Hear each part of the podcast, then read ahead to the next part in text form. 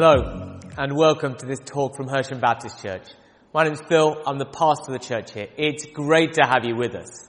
If you're new here or this is your first time, please hit like and subscribe below to stay in touch.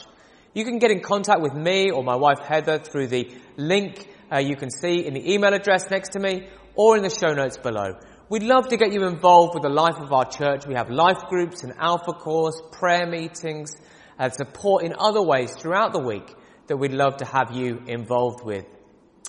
We're also meeting in person at 10.30 on Sunday mornings, Arch Road in Hersham. That's 10.30 Sunday mornings, Arch Road in Hersham. It's been really great to get back together in a safe and secure way with all our children's work running and to worship and encourage one another. We'd love to have you with us. Please do get in contact if you'd like help making arrangements for travel and we'd love to help you to come back to worship in person together.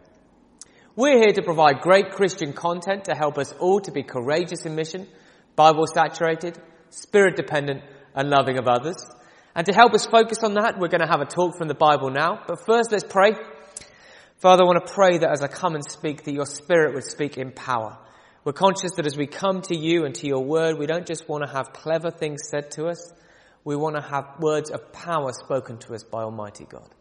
And we pray that your Spirit would come now, that you'd challenge us, that you'd heal us, that you'd remake us and make us like Jesus. Amen.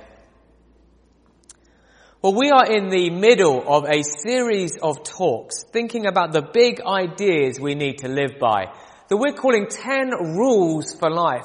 God's 10 rules for life.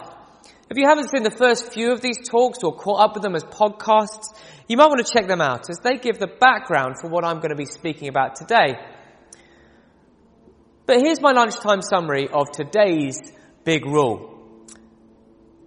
To live well, we must be faithful in marriage. To live well, we must be faithful in marriage. To live well, we must be faithful in marriage. But what does that mean? God's ten rules for life are summarized in several places in the Bible, and this is how the seventh commandment is put in Exodus chapter 20. You shall not commit adultery. You shall not commit adultery. This rule continues and builds on the process that the other rules have been going through of expanding, first of all, and expounding First of all, how it is that human relationships go wrong. They go wrong because we ignore God and we worship other things. Then we ignore the teaching of God. We don't honor our father and our mother. And then we see the impact of that in the way that we treat one another. So the sixth command, last week's talk, was thinking about violence. We become violent towards one another. And this week we're thinking about how romantic relationships, and particularly marriage and family life, go wrong when sin gets into our heart. This command is easy to state. It takes almost no time at all. You shall not commit adultery. In my view, however, it's the single most difficult command for our culture and our society to keep. Indeed, it's the one command that I wonder whether our society finds the most difficult to accept, that provokes the fiercest anger. Why is this? Well, on one hand, it's quite difficult to understand why people should find it difficult to accept this rule. After all, who is it who is willing to come out and say, I approve of adultery? I think adultery is a good thing. But when we get down into the detail, we find that this command cuts against two values that are hugely influential, perhaps more influential than any other in the Western uh, canon of values, in late Western thought. And that's this. First, that it is always good to act on my desires and bad to restrain myself from acting upon them. In other words, that if I desire something, it is obviously good that I should do it. Second, that sex is essential to human flourishing and to deny ourselves a sexual relationship we desire is almost by definition harmful. I think there are two values that fairly summarize much of Western ethics in sex in the last 40 years. They are, to put it politely, utter bunk. Complete nonsense. that don't stand up to scrutiny for even a moment. But they are hugely influential, and after all, why not? They play to the desire we have that I should get whatever I want. I mean, who doesn't want to hear that it's harmful for them to desire whatever they want? I certainly want to hear that. It sounds great. What we find though is that these values, when we come to embrace them, are enormously damaging both to our individual lives and to our social life. And I think the history of the West in the last 50 years supports that judgment. Family breakdown, single parent families, uh, abortion and sexual uh, transmitted infections have skyrocketed in the West. These values have bred literal death. Death to relationships, death to life chances, and physical death. And yet we persist with them. And that brings us to the most problematic uh, aspect of these values, which is they are not how God has created us to be.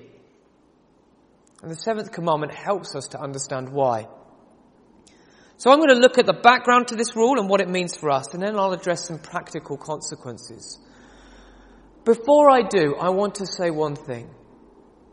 There may be those watching, indeed I hope there are, whose lives have been touched by relationship breakdown, by the pain of betrayal, or even of having betrayed someone. There may be those whose lives are marked by the fact that their parents let them down and failed to live this out. It may be that there are uh, husbands and wives going through divorce proceedings right now. And if that's you, I want to say to you at the beginning that these words are not spoken with any spirit of condemnation. Each and everything I'm saying today has something to speak to each one of us watching about our own hearts and our own lives. Moreover, there is healing and forgiveness and acceptance in the church and in Jesus Christ for anyone in any situation. Whatever your past is, it doesn't need to define your future. Jesus can make you new and heal you. And he can heal the hurt that you're carrying or that you've caused to others. With that said, we do need to understand something of these things so we can get our thinking right and start to make better choices in the future to live the way Jesus wants us to. Over the last couple of years, I've spent a long time explaining, both in writing and in sermons, how the Bible pictures sexual relationships, family life, and commitment. I don't have time today to go into the same level of detail. I'm going to provide an outline of God's vision for uh, marriage, for relationships, and the proper uh, way that we should understand them. And then I'm going to express, explore some of how those things go wrong and what we can do about it. I'm only going to have time to do an overview. In all I'm saying, nothing should uh, diminish the value or the role of singleness in Christian life. There is an enormously rich tradition of valuing singleness in the church. Jesus was single. St. Paul was single for large parts of his ministry at least. St. Augustine was single. The great fathers of the church were often single. And doing so gave them access to enormously fruitful and beneficial and great lives that changed the world and that can change the world again. So if you're single listening to this, please don't think none of this can speak to you or that you're in any way less valuable than someone who's married. But marriage presents a particular set of challenges that we do need to think through as a community, and that's what we're going to do now. Three passages in the Bible are particularly important for understanding God's vision for marriage and sexual relationships. First of all, we have the creation narratives. In these stories, we find an archetypal man and woman, a man and woman who, uh, as well as being um, historical figures, are standing in some sense for the rest of humanity. They, they portray us. They are every man and every woman uh, depicted. The way that they relate to each other and God's commands to them show God's vision for, uh, for human flourishing, not only for them, but for all of us. They underpin Christian sexual ethics. So in Genesis 1, we read of the creation of humanity and God's purpose for human relationships. And it says this at the end of that chapter. So God created mankind, that is humanity, in his own image. In the image of God, he created them. Male and female, he created them. God blessed them and said to them, Be fruitful and increase in number. Fill the earth and subdue it. Rule over the fish of the sea and the birds in the sky and over every living creature that moves on the ground. This initial account of God creating human beings shows us his purpose for marriage and relationships. In particular, I want to draw out two things it shows us. Marriage is intended to be fruitful. It's intended to be fruitful. God made men and women so that they can be fruitful and increase in number, so they can have children. Now there are times when human couples come together and for whatever reason, usually biological, they can't have children and that can cause enormous sadness. And if that's your situation, then nothing here should cause you to feel condemned or guilty in any way. But we do need to see that God's design for marriage is designed to be fruitful. That's what we teach in schools. It's the birds and the bees. We know this. That when a husband and wife come together, in the normal course of things, they have children. And that's good. That's God's plan for marriage. Second, we see that, that marriage is designed to be a partnership. That men, man and woman, men and women, are equally charged as a team with subduing the earth and caring for it. It doesn't mean that they will do the same jobs. There'd be no point having two of them if they did the same thing all the time. But they are together to work for the, for the care of the world, for the subduing of the world and the managing of it. They're a team, they're a partnership. An equal partnership.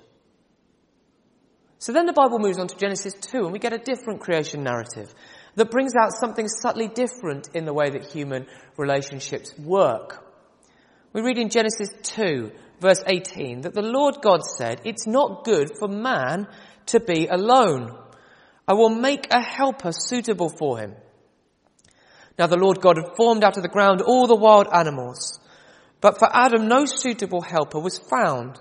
So the Lord God caused the man to fall asleep. And while he was sleeping, he took one of the man's ribs and closed up the place with flesh. Then the Lord God made a woman from the rib he'd taken out of the man, and he brought her to the man. And the man said, This is now bone of my bones and flesh of my flesh. She shall be called woman, for she was taken out of man. That is why a man leaves his father and mother and is united to his wife, and they become one flesh. Now, Adam and his wife were both naked, and they felt no shame. This story teaches us at least three more things about the way that sex and relationships and marriage are designed to work. Marriage and relationships are designed to be complementary. The man and the woman are designed to complement each other. They fit together. Physically, they fit together. But they're also designed to complement each other in what one has the other one doesn't have. They have different abilities and strengths. They are to help one another. That's what makes it possible for them to be fruitful and to multiply. Marriage and relationships are designed to be enjoyable. Adam and Eve are created for each other and they feel no shame in each other's presence. They enjoy one another. Fifth, marriage and relationships are designed to be faithful.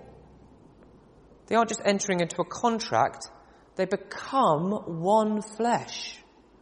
They're united to one another. It makes as much sense to say that Eve can leave Adam for another man as it does to say I can cut my arm off and give it to someone else to be their arm. No, it doesn't work that way. They're now one. They were two and they're now one. So in our third passage, the final view of marriage is from St. Paul in Ephesians 5. He writes the way that husbands and wives are to act this out and the spiritual benefits of it. This is what he says, reading from verse 21.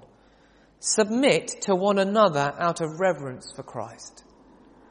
Wives, submit to your own husbands as you do to the Lord. For the husband is the head of the wife as Christ is the head of the church, his body, of which he's the Saviour. Now as the church submits to Christ, so also wives should submit to their husbands in everything. Husbands, love your wives just as Christ loved the church and gave himself up for her to make her holy, cleansing her by the washing with water through the word, and to present her to himself as a radiant church, without stain or wrinkle or any other blemish, but holy and blameless. In this same way, husbands ought to love their wives as their own bodies. He who loves his wife loves himself. After all, no one ever hated their own body, but they feed and care for their body, just as Christ does for the church. For we are members of his body. For this reason, a man will leave his father and mother and be united to his wife, and the two will become one flesh. This is a profound mystery, but I am talking about Christ and the church. However, each one of you must also love his wife as he loves himself, and the wife must respect her husband. So Paul brings out a spiritual dimension to marriage, which we might put like this. Marriage is a sacrament. It's about making each other more like Jesus. It's a way of becoming like Christ as we each, husbands and wives, submit to one another. We submit our interests to those of the other. We pray for them. We use our strength and our ability to help them flourish. So we've looked at six elements for God's vision for human flourishing in marriage and relationships. Marriage should be fruitful. It should be a partnership. It should be complementary. It should be enjoyable. It should be faithful. And it should be sacramental.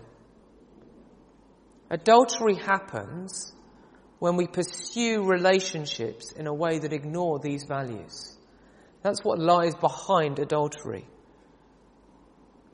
Now, obviously, on one hand, Jesus, uh, in one hand, adultery is the act of actively sleeping with someone, having a sexual relationship with someone who isn't your spouse. That's a direct violation of the marriage promises, a direct violation of faithfulness. But Jesus points out when he deals with this commandment that it encompasses much more than this, that it encompasses each of those other six elements as well. You've heard that it was said, Jesus says, You shall not commit adultery. But I tell you that anyone who looks at a woman lustfully has already committed adultery with her in his heart. If your right eye causes you to stumble, gouge it out and throw it away. It's better for you to lose one part of your body than for your whole body to be thrown into hell. And if your right hand causes you to stumble, cut it off and throw it away. It is better for you to lose one part of your body than for your whole body to go into hell. In other words, adultery is about more than avoiding physical infidelity. Or to put it another way, we can do everything but have sexual relationships with someone else and still be committing adultery, or at least be committing the behavior and the heart patterns that lead to adultery. It includes the thought and the heart attitudes that lead us to be unfaithful to our spouse. It encompasses times when we long for the companionship and physical intimacy with someone other than our relationship or uh, other than our husband or our wife. That means it includes fantasizing about physical relationships outside marriage. See, Jesus realizes that adultery and relationship breakdown don't begin with physical infidelity. It begins with breakdown in other areas. Adultery begins with a lack of friendship or partnership in marriage, with indulging fantasies and desires about others with the absence of communities and friendships that include those not presently involved in romantic relationships. Adultery begins in the heart, and that's where it needs to be dealt with. So, practically, then, what does this mean? Well, I think it calls for two types of response. First of all, we need to stop doing some things, and we need to start doing others. Stop doing some things and we can start doing others. If we're going to live our best lives, the lives that God desires for us. So let's start with the negative things, the things we need to stop or be aware of. We live in an age when there are lots of obstacles to flourishing relationships. Lots of obstacles to living our relationships out in the way that God pictures them that will bring joy and satisfaction to us. We need to recognize them and be ruthless in dealing with them. Here are some examples, and I apologize if this list contains things that people find distasteful, but that's real life. Pornography. Pornography is one. It directly leads to that lust, that desire, that fantasy in our hearts. We live in an age where any of us can have access to pornography at literally any time in any place. It is unprecedented, it is dangerous, and it has to stop. Porn is addictive, corrosive to relationships, and hugely destructive for our spiritual lives. So that's porn, and you might think, well, I don't consume porn in the sense of Googling explicit websites, but I do watch the TV and, and read stuff in books or on the internet or uh, in magazines that are not porn in a traditional sense, but portray unhelpful narratives about life. They might lead us to objectify women or men. They might be tempting us with titillating ideas. That we're just looking forward to that next scene in the drama when it just pushes things a little bit further and we can have that trigger to our imaginations going on and on and on.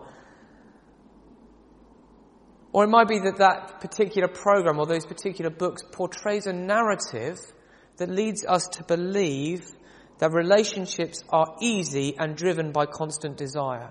Or that if our relationships are not easy or we don't feel constant desire, then we should get out and find a new relationship. These narratives are nonsense. They are ludicrous in real life. They are destructive to our happiness relationships require work. Anything worthwhile does. Relationships require sacrifice. Anything worthwhile requires sacrifice. They require self-denial. Anything worthwhile requires self-denial. There's no lasting satisfaction if we're not willing to accept that. And that means we need to challenge the narratives we come across on TV or in books. And where those narratives are inescapable, we might need to think about whether we want to carry on watching those programs or reading those books. Third, we might have unhelpful other relationships. Is there a person, particularly a person of the opposite sex, who your relationship is closer to than your spouse? Or who you find yourself working harder to make laugh? Or you'll find yourself having a more emotional connection with? I want to gently say that relationship needs to be scaled back. The person we should be closest to is our spouse. And if we are not, we need to do something about that, not find solace in a different relationship. Finally, overwork. That says particularly in this area of the country, in Surrey, in the uh, orbit of Greater London. We live in a culture that has an idolatrous worship of work. If we work all the time to the neglect of our spouse or our family, then we are setting the stage for adultery. We're breaking five or six of those values we talked about of enjoyment, of partnership, of sacramentality, often of physical union. If we're just too tired to sleep with our wife or our husband, then we're setting the stage for adultery, either in our lives or in theirs. And we need to be clear about what this requires of us. It's not easy. It might mean we need to take a demotion at work. It might mean we need to say no to a promotion. Or we need to be willing to disappoint our boss because our family, our spouse, is more important than they are. So they're the negative things.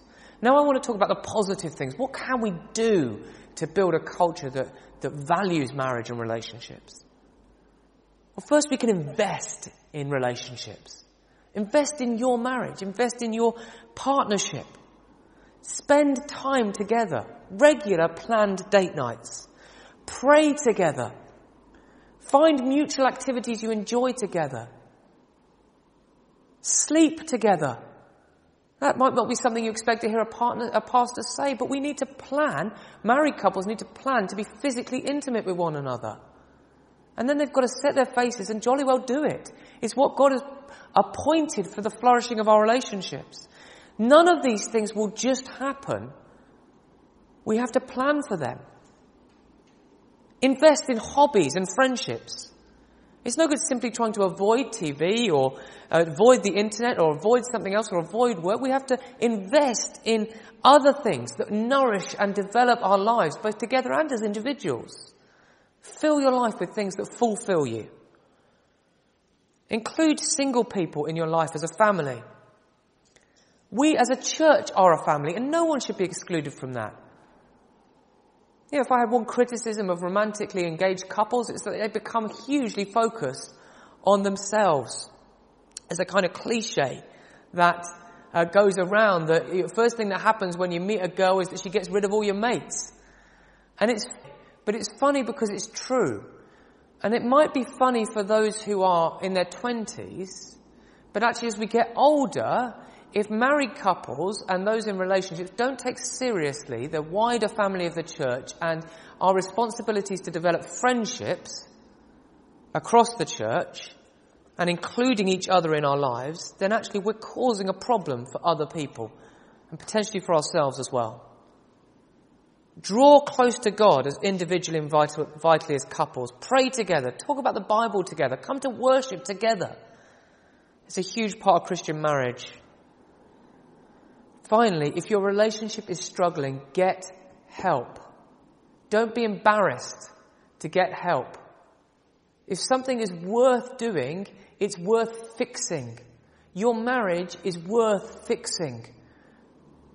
The pain and the embarrassment of seeing a relationship counselor or coming and seeing me or talking together with a mutual friend is nothing compared to the pain and the destruction that comes from divorce or an affair. Don't do it. Get help. It's not a, a sign of weakness, it's a sign of strength. I want to finish by offering a note of comfort for those whose lives have fallen short and a note to a challenge to us as a community. If you're carrying guilt or shame or pain, if you're struggling with lust and addiction or pornography, if you're having or have had an affair, then don't despair. You can be forgiven, you can be healed, and you can be set free. God is calling you to stop, to repair your relationships and to follow Jesus. But you're not alone. We are here to help you, to love you, to support you, and to ask you to help us. To live well, we must be faithful in marriage. Please stay tuned. We have communion coming up.